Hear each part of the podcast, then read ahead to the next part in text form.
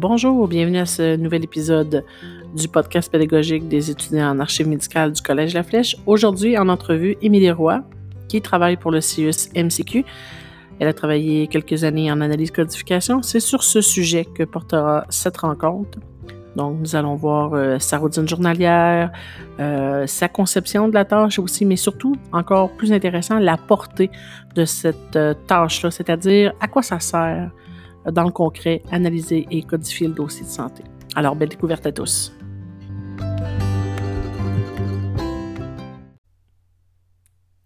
Bonjour Émilie Roy, comment ça va? Ça va bien, merci. Ça va bien, merci d'avoir accepté cette rencontre-là. On fait ça un samedi, en plus, comme si on n'avait rien à faire. Ouais. Avec les vies de famille. Effectivement. En fait, je veux juste prévenir les étudiants, si jamais vous entendez des fous rires dans l'entrevue, ben c'est tout à fait normal parce qu'Émilie et moi, on se connaît bien. Puis, il y a une chose qui est synonyme de nos rencontres, c'est le rire. Fait que si on rit, pardonnez-nous. C'est juste qu'on aime beaucoup ça, dire des choses qui n'ont pas beaucoup de sens. Effectivement. Émilie, donc, les étudiants en archives médicales au Collège La Flèche, ils écoutent nos entrevues, puis bon, vont prendre probablement quelques notes. Donc, on va essayer de dire des choses un peu sérieuses malgré tout. Qu'est-ce que tu faisais avant Chiv? Moi, j'ai fait 3 ans et demi dans un bac en enseignement au préscolaire primaire. C'est connexe, hein? Quasi terminé, mais non, malheureusement, ou heureusement, Archive a décidé de mon futur sort. Qu'est-ce qui a piqué ta curiosité pour t'inscrire en Archive? En réalité, moi, j'ai dû prendre une petite pause de pratiquement quelques mois, pour des causes de santé. Puis finalement, mon papa m'a dit « Hey, ça te tenterait pas de venir faire une petite visite aux archives? Je suis certaine que tu serais une bonne archiviste. » Mais bon, pour moi, archiviste médical, c'était synonyme de classer les feuilles. Donc, c'est pas ça que tu fais? Pas du tout, pas du tout. Puis bon, j'ai décidé d'aller faire une petite journée comme d'intégration, je peux dire ça comme ça, une petite visite aux archives par le biais de mon papa puis des ressources humaines. Puis 2 jours après, j'étais inscrite dans le programme. C'était un vrai coup de foudre, si je peux dire ça comme ça, là, un coup de foudre professionnel. Donc, je pense que la profession va dire un gros merci à ton père d'avoir pu permettre au CIUSSS MCQ d'avoir justement un archive médical de ta trempe. As-tu toujours travaillé là, mais là, tu travailles où? As-tu toujours travaillé là? Qu'est-ce que tu as fait là, depuis ton embauche? Oui, j'ai toujours travaillé là. Moi, j'ai fini en 2013, puis j'ai toujours été employée par l'hôpital du centre de la Mauricie, donc c'est à Shawinigan. Puis oui, j'ai toujours été là depuis ce temps-là. Puis as-tu fait plusieurs blocs de tâches ou qu'est-ce que tu as fait ou qu'est-ce que tu n'as pas fait? Qu'est-ce que j'ai fait? J'ai pratiquement tout fait, je peux dire ça comme ça, parce que j'ai touché à pas mal toutes les tâches principales des archivistes médicales.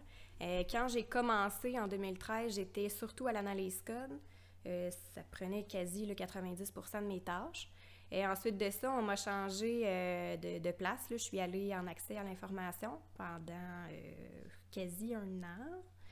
Puis, je touchais pratiquement plus à l'analyse code là, pendant ce temps-là parce que je remplaçais certaines autres archivistes qui n'étaient pas là. Puis, depuis 2 ans environ, je suis aux statistiques, comité et c'est pas mal ça. Je valide aussi la qualité. Donc, tout ce qui est codé dans le Médéco, c'est validé. C'est moi qui s'en occupe. Puis, depuis ce temps-là, depuis les 2 dernières années, je fais pratiquement plus d'analyse code. Ça touche peut-être 10% là, de mes semaines. Donc, bien que ça touche un peu moins ta réalité journalière d'aujourd'hui, tu en as quand même fait quelques années. Ah oui, oui.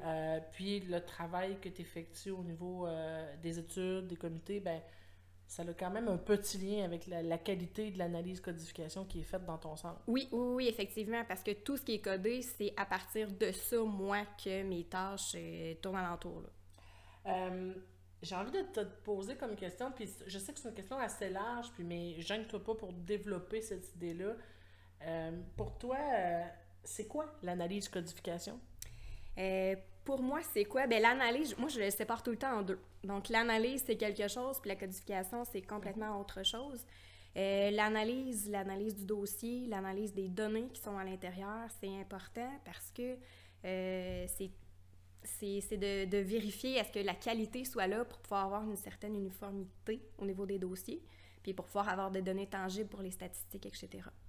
La codification, c'est de coder tout ce qui est à l'intérieur des dossiers. Donc, des données médicales, les complications pour pouvoir réaliser mes comités, moi, ça me les prend. Donc, c'est de là, moi, l'importance de ces deux données-là. C'est le fun parce qu'on vient de voir en classe certains comités qui régissent le système de santé, puis je pense que ça va faire des beaux liens parce que vers la fin de l'entrevue, c'est clair que tu vas peut-être m'en parler un petit peu plus là, des tâches au niveau des comités et études, donc ça va être intéressant que tu puisses en partager. J'ai envie de te demander, on comprend l'analyse, codification, mais pourquoi c'est si important cette tâche-là? À quoi ça sert de faire ce travail-là? Oui, à quoi ça sert? Je vais en parler un petit peu plus pour moi, qu'est-ce que ça représente puis à quoi ça sert. Je dirais, moi, ça me touche plus particulièrement parce que pour tout ce qui est comité études, c'est d'aller chercher ces données-là pour pouvoir éventuellement améliorer la pratique médicale parce que tout ce qui est complications doit... c'est encodé, nous, par les archivistes à l'analyse code, mais c'est toujours un comité qui s'en occupe. Chaque spécialité vient pour réaliser un comité. Ils étudient chacune ou pratiquement chacune des complications pour pouvoir éventuellement améliorer leur pratique, peut-être avoir un petit peu plus de sous pour acheter, un nouvel appareillage pour vérifier la température, par exemple, au bloc opératoire parce qu'il y a eu trop de complications d'hyperthermie ou des choses comme ça. T'en as-tu vu des exemples concrets d'amélioration depuis que tu es là? Oui. Des choses de concrètement que tu dis « Hey, ça, c'est un peu à cause de notre travail. » T'as-tu des exemples? Oui, effectivement. Justement, en cours, en ce moment, je parlais d'hyperthermie, mais c'est hypothermie post-opératoire. Et en ce moment, là, on a fait une grosse étude avec les anesthésistes parce qu'il y avait trop d'hypothermie, justement, qui était notée au bloc opératoire. Mais nous, ici, à Shawinigan, on n'avait pas nécessairement les outils nécessaires pour vérifier la température au bloc opératoire. C'était souvent fait de façon axillaire, au niveau de l'aisselle. Mais cet outil-là, c'était pas très, très, très pratique. Nous, on avait besoin d'un outil plus poussé, donc qui était au niveau de l'oreille, parce qu'un patient qui est sous sédation peut pas nécessairement se faire vérifier la température, rectale ou peu importe, là. Ça prend un outil plus poussé puis qui dérangera moins le patient. Donc, c'est pour ça que là, les anesthésistes poussaient un petit peu plus là, pour pouvoir avoir justement le thermomètre au niveau de l'oreille.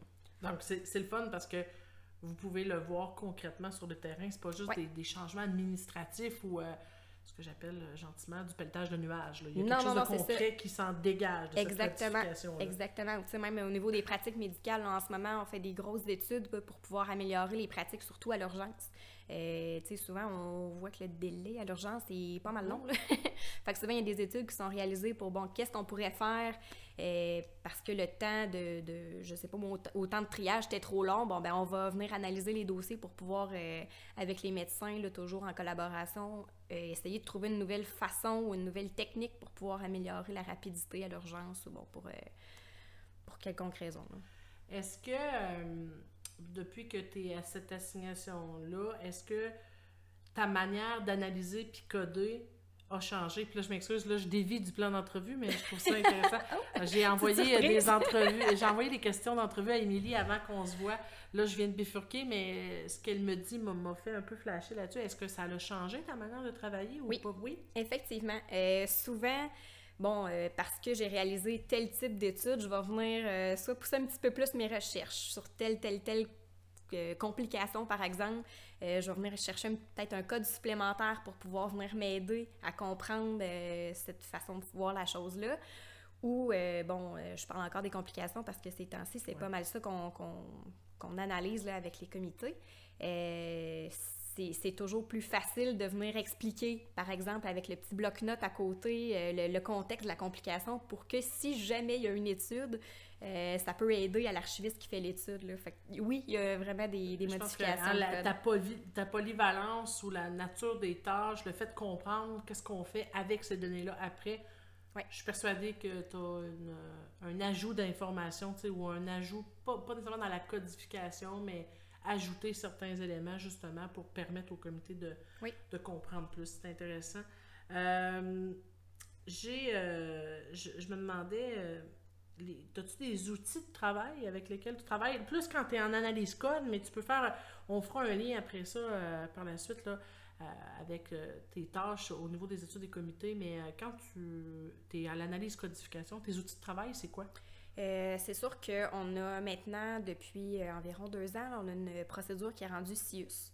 Donc, autant au niveau de l'analyse que de la codification, on a une procédure là, que tous les gens du CIUSSS MCQ utilisent. Donc, ça, c'est sûr que c'est comme un petit peu ma Bible avec l'analyse codif. Là. C'est ce que je prends le plus gros. Après ça, on a un outil avec le SharePoint. Là, quand tu parles de procédure, là, si tu veux-tu expliquer un peu aux étudiants qu'est-ce qu'on entend par procédure de travail? La procédure, ça l'implique vraiment, bon, au niveau de la feuille sommaire, qu'est-ce que le CIUSSS MCQ doit vérifier? Donc, feuille sommaire, bon, il faut qu'elle soit signée, il faut que la date de départ soit inscrite, il faut absolument que le nombre de jours présents soit là, il faut que le diagnostic principal, etc. Donc je veux juste faire un lien, tu sais, les étudiants, quand je vous disais qu'une des aptitudes importantes d'un archiviste médical, c'est être en mesure de suivre une procédure, bien c'est de ça que je vous parle, la capacité de suivre une série d'étapes qui va vous permettre d'assurer une certaine qualité de nos documents. Oui, effectivement, puis c'est important parce que, bon, en plus, c'est rendu CIUSSS, puis ça, de pouvoir suivre une procédure comme ça, mais ça fait en sorte que les données sont comparables par après. Mm-hmm. Fait que ça fait le billet avec, bon, moi, les statistiques, etc. En ayant des données qui sont comparables le plus possible, même l'analyse, la codification, ça fait en sorte de pouvoir faire des données justes puis des rapports statistiques là, toujours plus efficaces. Donc, comme outil de travail, tu as ta procédure de travail. Ensuite, qu'est-ce que tu as d'autre? On a via le SharePoint. Donc là, le SharePoint, c'est un peu comme un site web. C'est un intranet. Oui, exactement. Un intranet CIUSSS. Là-dedans, c'est une espèce de seconde Bible, si on peut dire. Là, c'est un mot-clé. Aussitôt qu'il y a des éléments à codifier qui sont plus précis ou des éléments qui arrivent souvent dans nos dossiers, les archivistes là, en comité de codification se sont réunis pour dire « Bon, ben oui, parfait, on le code toujours à cette place-là ou de telle façon si tu as tel élément dans ton dossier, par exemple. » Puis ça, je pense que les stagiaires aiment beaucoup la découverte en mots-clés. D'arrêter d'aller toujours dans les tables de la CIM 10 ou de la CCI, c'est d'avoir un outil supplémentaire. Hein. Oui. C'est un peu ce que j'appelle, je veux pas dire un raccourci, mais c'est un outil facilitant le travail. Oui, ben c'est quasi un raccourci. Oui, c'est quasiment un raccourci, puis c'est quelque chose de très... tu sais, c'est CIUSSS MCQ. C'est nous qui utilisons cette façon-là de procéder, puis c'est efficace. Au départ, je pense que c'était utilisé juste par Shawinigan, hein, avant la fusion. Là, effectivement, on est parti de nos éléments pour finalement le peaufiner, puis l'agrandir un petit peu là, pour tout le CIUSSS. C'est bien parce que ça vient uniformiser votre manière... Oui. On ne devrait pas avoir à créer ce genre d'outil-là parce que nos directives ministérielles devraient avoir devraient avoir comme le plus grand pouvoir, mais nos outils régionaux, comme mots-clés par exemple, ça vient vraiment faciliter le travail des archivistes. Oui, effectivement. Les étudiants l'aiment bien en tout cas quand ils vont en stage chez vous. C'est plus précis sur les cas qui touchent nous, le CIUSSS MCQ. Souvent on a des cas plus particuliers, même par établissement, par hôpitaux. Mais bon, en uniformisant de cette façon-là, ça vient rendre la tâche un petit peu plus agréable. Absolument. Et rapide. Ouais. As-tu d'autres outils? Qu'est-ce que tu peux utiliser d'autre pour analyser puis coder? Tu utilises la CIM 10, la CCI? Oui, bon, effectivement. Ça. Puis vous codez dans Médéco? Oui, aussi. Puis bon, tout ce qui est laboratoire, on utilise Médicinique. Mm-hmm. On utilise, nous, notre ADT aussi pour les services, etc., savoir les transferts d'unités de soins et de services. On utilise l'ADT qui est, nous, Médipatient, pour le moment. Éventuellement, celles-là peuvent... Oui, c'est ça, peuvent changer un jour, on ne sait jamais. Puis, bien que ça peut paraître étrange, Internet est aussi très présent. Souvent, un diagnostic qui n'est pas très commun, on en a besoin. Pour savoir, bon, c'est quoi les symptômes, etc. Est-ce que c'est important? Faut pas être gêné d'aller chercher. Hein. Des fois, mon Dieu, je l'ai pas appris à l'école. Va voir sur Google. Hein. Exactement. Tu sais, les médicaments, souvent, ils ont des noms très, très, très spéciaux. Mm-hmm. On n'a pas le choix d'aller faire des petites recherches Google. Ça arrive vraiment souvent. Est-ce que, on s'en est parlé avant l'enregistrement, donc vous avez dossier papier? Oui, c'est ça? Et oui, encore, donc, pas encore de chaîne de numérisation qui est faite à Shawinigan, parce que CIUSSS MCQ n'est pas juste Shawinigan, là, donc il est beaucoup plus grand que ça. Mais donc, vous êtes encore papier, oui. C'est ça? Oui, donc, encore. Toi, tu manipules... c'est sûr qu'au niveau des labos, des pathos, etc., même les protocoles opératoires commencent à être dans un logiciel avec lequel on peut juste visualiser là, le rapport. Il y a une certaine partie informatisée en vue d'éventuellement avoir le dossier informatisé aussi, là.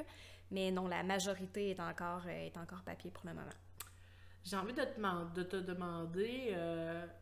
Quand tu étais en analyse code, c'était quoi une journée typique pour toi? Tu arrives au bureau là, bon, avec ton café à la main. Ah oui, ça, le café, c'est assez important. Comment ça se passe, une journée type en analyse code? Journée type, bon, le matin, effectivement, avec le café, on s'assoit tranquillement, beau bonjour aux collègues, puis ensuite de ça, souvent, je procédais par bon, l'ouverture des courriels. Hein, c'est savoir un petit peu comment notre journée va s'aligner. Si on avait des éléments en attente, souvent ça arrive, là, il nous manque une pathologie ou peu importe, moi je réglais toujours ça dans mes premiers dossiers du matin pour être sûre d'avoir la tête libre après ça pour continuer le reste de mes dossiers. Puis c'est la sélection, nous on y va par journée, en tout cas à Shawinigan, donc on choisit une journée de départ, donc tous les départs par exemple du 1er août. Et on prend ça, on amène ça sur notre bureau étant donné que c'est papier comme on disait tantôt.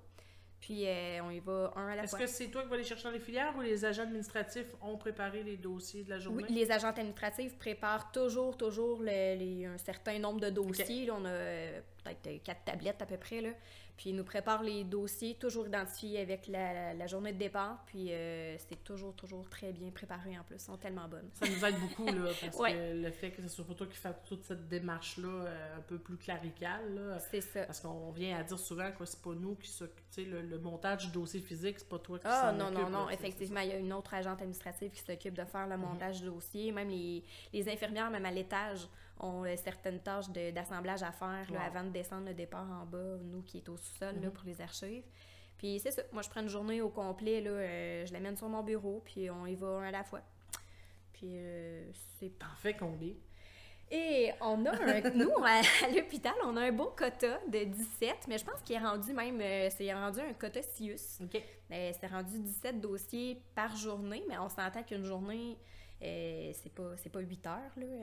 Souvent, même si on est présent à 8 heures à l'hôpital, on n'encode pas pendant 8 heures. Mais... Puis tu peux avoir des tâches secondaires, là, oui, comme toi, tu n'en fais pas tant par semaine là, d'analyse code actuellement. Exactement. Donc, peut-être que tu peux pas en faire 17 par jour. Là. C'est ça, mais pour une personne qui ferait que cette tâche-là, ce serait 17 par journée. Puis c'est un travail de 6h30. On travaille 6h30 de temps. Fait que c'est pas mal ça. Mais non, j'en fais pas 17 justement parce que je ne fais pas mon 6h30 de temps. Puis là-dedans, pour rassurer les étudiants qui se disent mon Dieu, je serais peut-être jamais capable de faire 17, ça dépend aussi de la durée du séjour. Tu sais, si c'est un séjour de 35 jours, ça se peut que finalement cette journée-là, t'en fasses 4. Parce Exactement. Que t'as passé des heures calculables à juste analyser et coder un séjour. C'est ça. Puis en ce moment, même, on parle juste de courte durée. Donc, un patient qui est hospitalisé en courte durée. Mais bon, un patient en chirurgie d'un jour, une chirurgie d'un jour, c'est plus rapide à coder, dépendamment des cas encore, là, parce qu'un code maxillofacial, ça peut prendre plus que 2 minutes à coder. Mais une cataracte, on fait ça les 2 doigts dans le nez maintenant. Ça. On les connaît les codes même par cœur. Fait que c'est sûr que dépendamment de la gravité du cas puis du nombre de codes que le médecin, pas le code, mais le nombre de diagnostics que le médecin écrit sur la feuille sommaire, ça aussi, ça vient jouer. Là. Puis, t'emmènes tes dossiers sur ton bureau, là, tu vas te pencher là-dessus 6h30 de temps, là, quand c'est typique, là, analyse code. Ouais. Rassure les étudiants, puis je pense que toi et moi, on était comme ça durant notre technique aussi, on aime parler aux gens, on aime rire. Oui. Rassure-les, là, on peut avoir une personnalité. Tout à fait. Rire, aimer, avoir du plaisir, socialiser, donc tu es capable de parler à tes collègues. Puis tu sais, même que je pense que j'en suis une bonne preuve, là. Un peu. On rigole, là. On n'est pas 6h30 de temps avec la face dans l'écran puis à pas pouvoir parler à personne. Même que nous, à Shawinigan, on est 6 archivistes médicales dans le même bureau, dans la même pièce. Est-ce qu'on passe 6h30 de temps à regarder juste notre écran? Pas du tout. Il y a une petite voix qui me dit que ça doit des fois bifurquer vers d'autres sujets. D'autres sujets très, très variés, effectivement. Vous faites sûrement des réunions à ce moment-là, vous êtes en réunion. Oui, des réunions très, très importantes. Non, mais ça, j'aime ça le dire parce que trop souvent, on pense que la job d'archiviste médical, c'est être encadré dans un paravent avec des écouteurs sur ses oreilles et jamais parler à des gens. Puis je pense que c'est un mythe qu'il faut défaire. Oui, puis tu sais, c'est parce que le monde pense ça, mais dans tous les milieux de travail, il y a place à pouvoir parler à nos collègues. Puis tu sais, à un moment donné, c'est que la santé mentale est importante aussi, là. Ces personnes-là, on les voit plus souvent que nos propres familles. Mm-hmm. Fait que c'est important de pouvoir socialiser avec eux autres, puis de... Tu sais, un petit « bon, qu'est-ce que t'as fait hier soir? » C'est toujours le fun à raconter. On passe pas 3 heures à se parler, là, je dis pas ça, mais c'est le fun sinon de sinon le quota va descendre, là. Oui, oui, on fera plus 17, on va en faire juste 2. Mais je pense que c'est important. Puis des fois, on a souvent des étudiants qui ont justement des personnalités un peu plus débordantes, très extroverties. Ben, j'aime les rassurer en disant « t'es quand même à ta place. » De toute manière, pour faire une profession vivante, il faut des gens vivants, il faut des gens qui ne se ressemblent pas tous. Autant les gens un petit peu plus, ben moi je vais être tranquille, ben ils vont aussi cadrer dans notre job, mais aussi l'autre personne qui aime, même j'ai envie de dire, t'es pas obligé d'aimer les jobs routinières, parce que c'est pas vrai que chaque dossier est différent, tu sais. Tu sais, c'est très très rare, en tout cas moi de ce que je connais, puis de mes collègues aussi, c'est très très rare qu'on a une seule tâche, puis qu'on ne fait que cette tâche-là pendant 6h30 de temps, pas du tout. Souvent, il y a des petites tâches connexes qui vont venir se raccrocher à ta tâche principale. Puis c'est justement, même avec ces tâches-là, que souvent tu réussis à te libérer le cerveau, je peux dire ça comme ça, là. Puis c'est vraiment ça qui souvent aide à, justement à pas trop être du tac au tac là, à chaque journée. J'ai envie de te demander quelles sont les qualités, les aptitudes, ou en tout cas du moins les habiletés qu'il faut pour être archiviste médical en analyse codification. Puis la question qui est les avais-tu toutes quand tu es arrivée à ton emploi? Il y en a plusieurs que je juge importantes. Est-ce que je les avais tous? Non. Est-ce que ça s'apprend à développer? Est-ce qu'on peut en avoir une certaine base puis l'améliorer, la peaufiner? Oui, tout à fait. Les principales que je juge importantes, c'est d'avoir avoir l'esprit d'analyse, oui, mais c'est pas juste analyse du dossier, là. Je parle analyser le contexte de ton dossier. Je pense que c'est la qualité principale d'une archiviste médicale, c'est d'avoir un esprit qui pousse toujours un petit peu plus loin la chose. Parce que c'est ça qui fait qu'on va venir chercher la qualité que parfois il manque par le médecin. On s'entend, on n'est pas des médecins, là, on ne peut pas changer de diagnostic, c'est pas ça, mais souvent on peut venir peut-être rattacher d'autres choses qui fait que le cas va être encore plus explicite, il va être mieux expliqué puis par les différents codes qu'on peut rajouter. C'est la capacité de faire des liens dans cette analyse-là. Oui. Si tu fais pas de lien, oups, exactement. Ça va peut-être mal aller pour le reste de ton travail. C'est ça, puis tu sais, nous, notre travail, c'est d'aller chercher les petits détails qui font qu'on va avoir un diagnostic de plus en plus précis. Mm-hmm. Tu sais, souvent, c'est ces petits détails-là, parfois, qui sont un petit peu plus oubliés par les médecins. Hein. Fait que nous, notre travail, c'est d'aller chercher ces données-là pour pouvoir les rajouter. Donc, souvent, la minutie? Oui, tout à fait. La minutie, l'esprit d'analyse, comme je disais. Mon Dieu, qu'est-ce qui est important aussi? Tes connaissances médicales, tes connaissances en biologie, j'imagine que c'était essentiel au départ. Bien, même, je pense que c'est la base. Oui. C'est la base, parce que si tu ne connais pas un diagnostic bien précis, tu ne peux pas aller chercher les éléments de surplus qui vont t'aider à pousser ton diagnostic. Ça permet de comprendre tout le reste, de comprendre c'est quoi les symptômes qui sont expliqués pour ne pas coder les symptômes. Ben non, finalement, c'est ça. On s'en tient au diagnostic, donc c'est...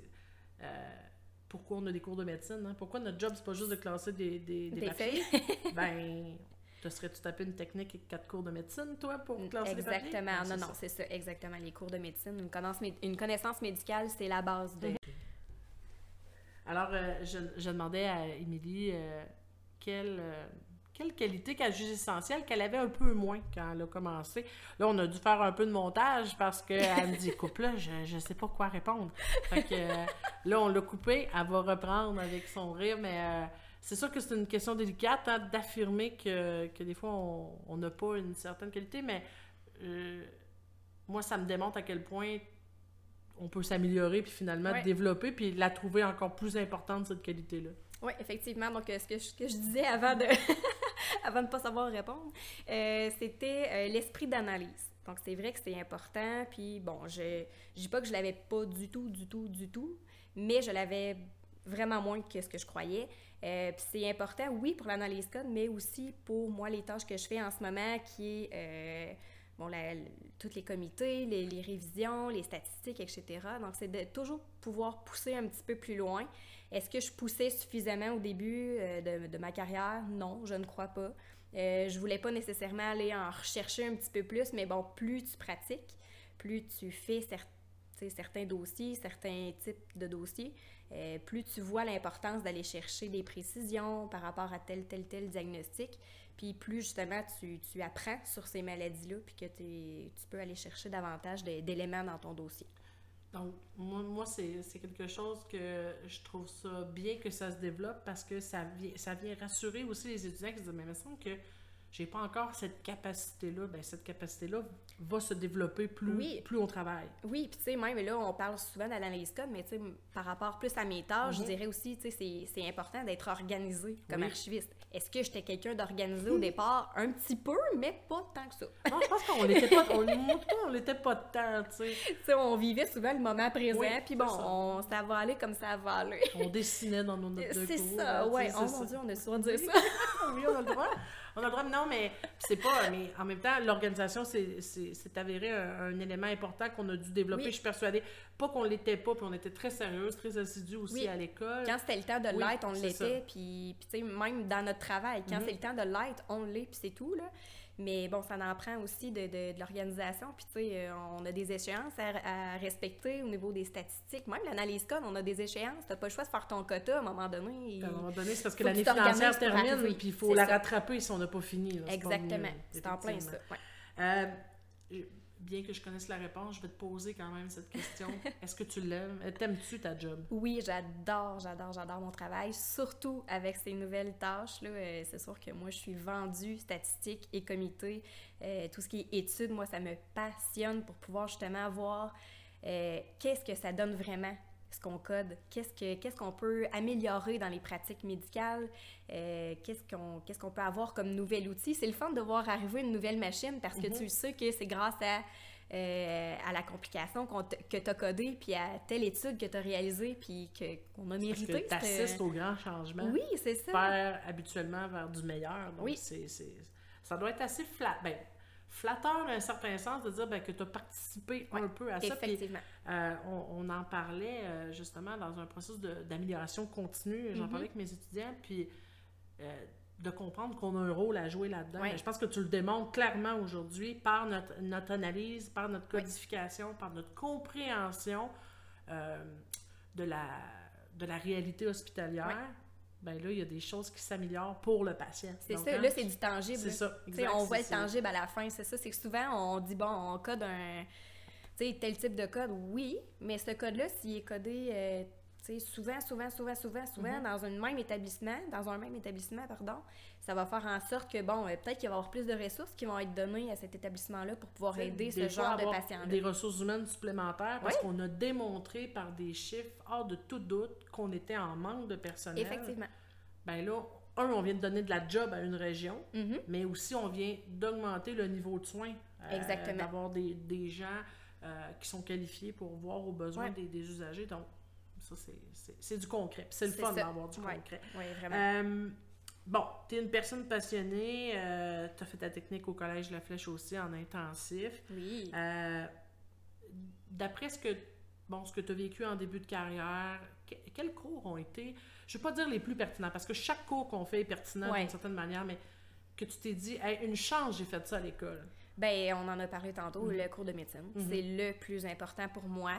C'est sûr qu'avec les tâches maintenant que je touche, là, qui sont plus au niveau des statistiques, comme j'explique depuis tantôt, statistiques, comités, etc., ça fait en sorte que moi, Excel, le cours sur Excel, c'est méga important. Le cours avec Impromptu, c'est un des deux logiciels les plus utilisés par moi dans mon centre. Donc, c'est sûr que le cours d'Impromptu va aussi jouer énormément dans la balance. Mais oui, effectivement, ce sont les trois cours que je juge les plus importants pour moi, mes tâches à moi en ce moment. C'est qui sont en lien direct avec ton travail. Oui. J'ai envie de te demander, puis ça, je le demande à chacune des personnes que j'interviewe, quel conseil donnerais-tu aux étudiants de première année là, qui se sont inscrits, ils ont commencé en septembre, au mois d'août. Quel conseil leur donnerais-tu? Avec mon background de prof en enseignement, je dirais que le plus important, c'est allez-y doucement avec vous-même. Exigez pas trop en premier. Tout s'apprend. C'est d'y aller à son propre rythme, oui. C'est vrai qu'à être archiviste, souvent, on va être poussé un petit peu par les exigences des milieux. Oui, c'est vrai, ils vont exiger énormément. Puis ça, on se le cachera pas. Là. On a des quotas à respecter, on n'a pas le choix, puis c'est tout. Mais le cours est fait pour justement apprendre. Prenez votre temps d'apprendre. C'est beau ça, prendre le temps d'apprendre. Oui, moi, se laisser porter par la vague, faire confiance en la vague. Oui, moi, c'est ça. Ayez confiance en vous et en vos capacités parce que c'est un cours qui est bien construit. Puis ça fait en sorte que je suis certaine que plusieurs personnes peuvent réussir ça haut la main. Puis, tu sais, on est dans un bon contexte présentement pour mentionner que l'embauche va bien, tu sais. Oui. Il faut que ça soit positif comme discours. Donc, j'aime ça, l'idée de dire aux étudiants de se faire confiance puis de se laisser porter dans cette vague-là. D'un point de vue un peu plus personnel, tu te vois où, toi, dans 10 ans, professionnellement? Oh my God, c'est une question. Parce que quand j'ai dit, je vais finaliser par ça, elle me dit, je sais pas quoi répondre. Non, puis je sais toujours pas quoi répondre, mais je dirais que, étant donné qu'en ce moment, mes tâches me passionnent, c'est quelque chose de vraiment, vraiment captivant de voir justement le tangible, comme on parlait. C'est là-dessus que je voudrais pousser. Donc, dans 10 ans, je me vois vraiment sur un comité, peut-être, d'études, un comité de validation de qualité, peut-être. Je ne sais pas si ça va venir, étant donné qu'on s'est fusionné en CIUSSS. Bon, ils veulent tout uniformiser. Donc, je pense qu'il va y avoir éventuellement peut-être des comités par rapport à ça. Comité de statistiques, peut-être. Qui sait? Donc, s'il y a quelque chose comme ça, j'aimerais bien... j'aimerais pousser un petit peu plus là, vers ces branches-là. Bien, c'est ce qu'on te souhaite. Moi, c'est ce que je te souhaite, d'être à l'endroit où tu veux être dans 10 ans. Il y a quelque chose qui me dit, par ta passion de ton métier, bien, que tout est réalisable. Hein, tu sais, on pensait pas que ça irait aussi bien après notre technique. Ah non, donc, on était tellement inquiets. On s'en sort plutôt bien. Donc, Émilie, merci beaucoup d'avoir accepté l'entrevue. Puis en fait, là, tu viens de me faire penser à plein d'autres choses pour d'autres cours que j'enseigne, on va s'en parler après. Donc, les étudiants en ITAM, on se reparle bientôt.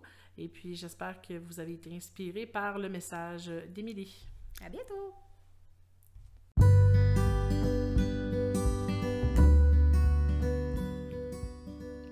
Quelle belle rencontre nous avons eue avec Émilie Roy. Donc, on tient à la remercier chaleureusement d'avoir accepté cette rencontre. Donc, souvenez-vous, l'importance, malgré notre distance du secteur clinique, notre rôle est essentiel pour une gestion performante du système de santé. Rappelez-vous, Émilie l'a bien nommé, on fait la différence et ce, concrètement, sur le plancher, dans différents secteurs. Alors, à la prochaine!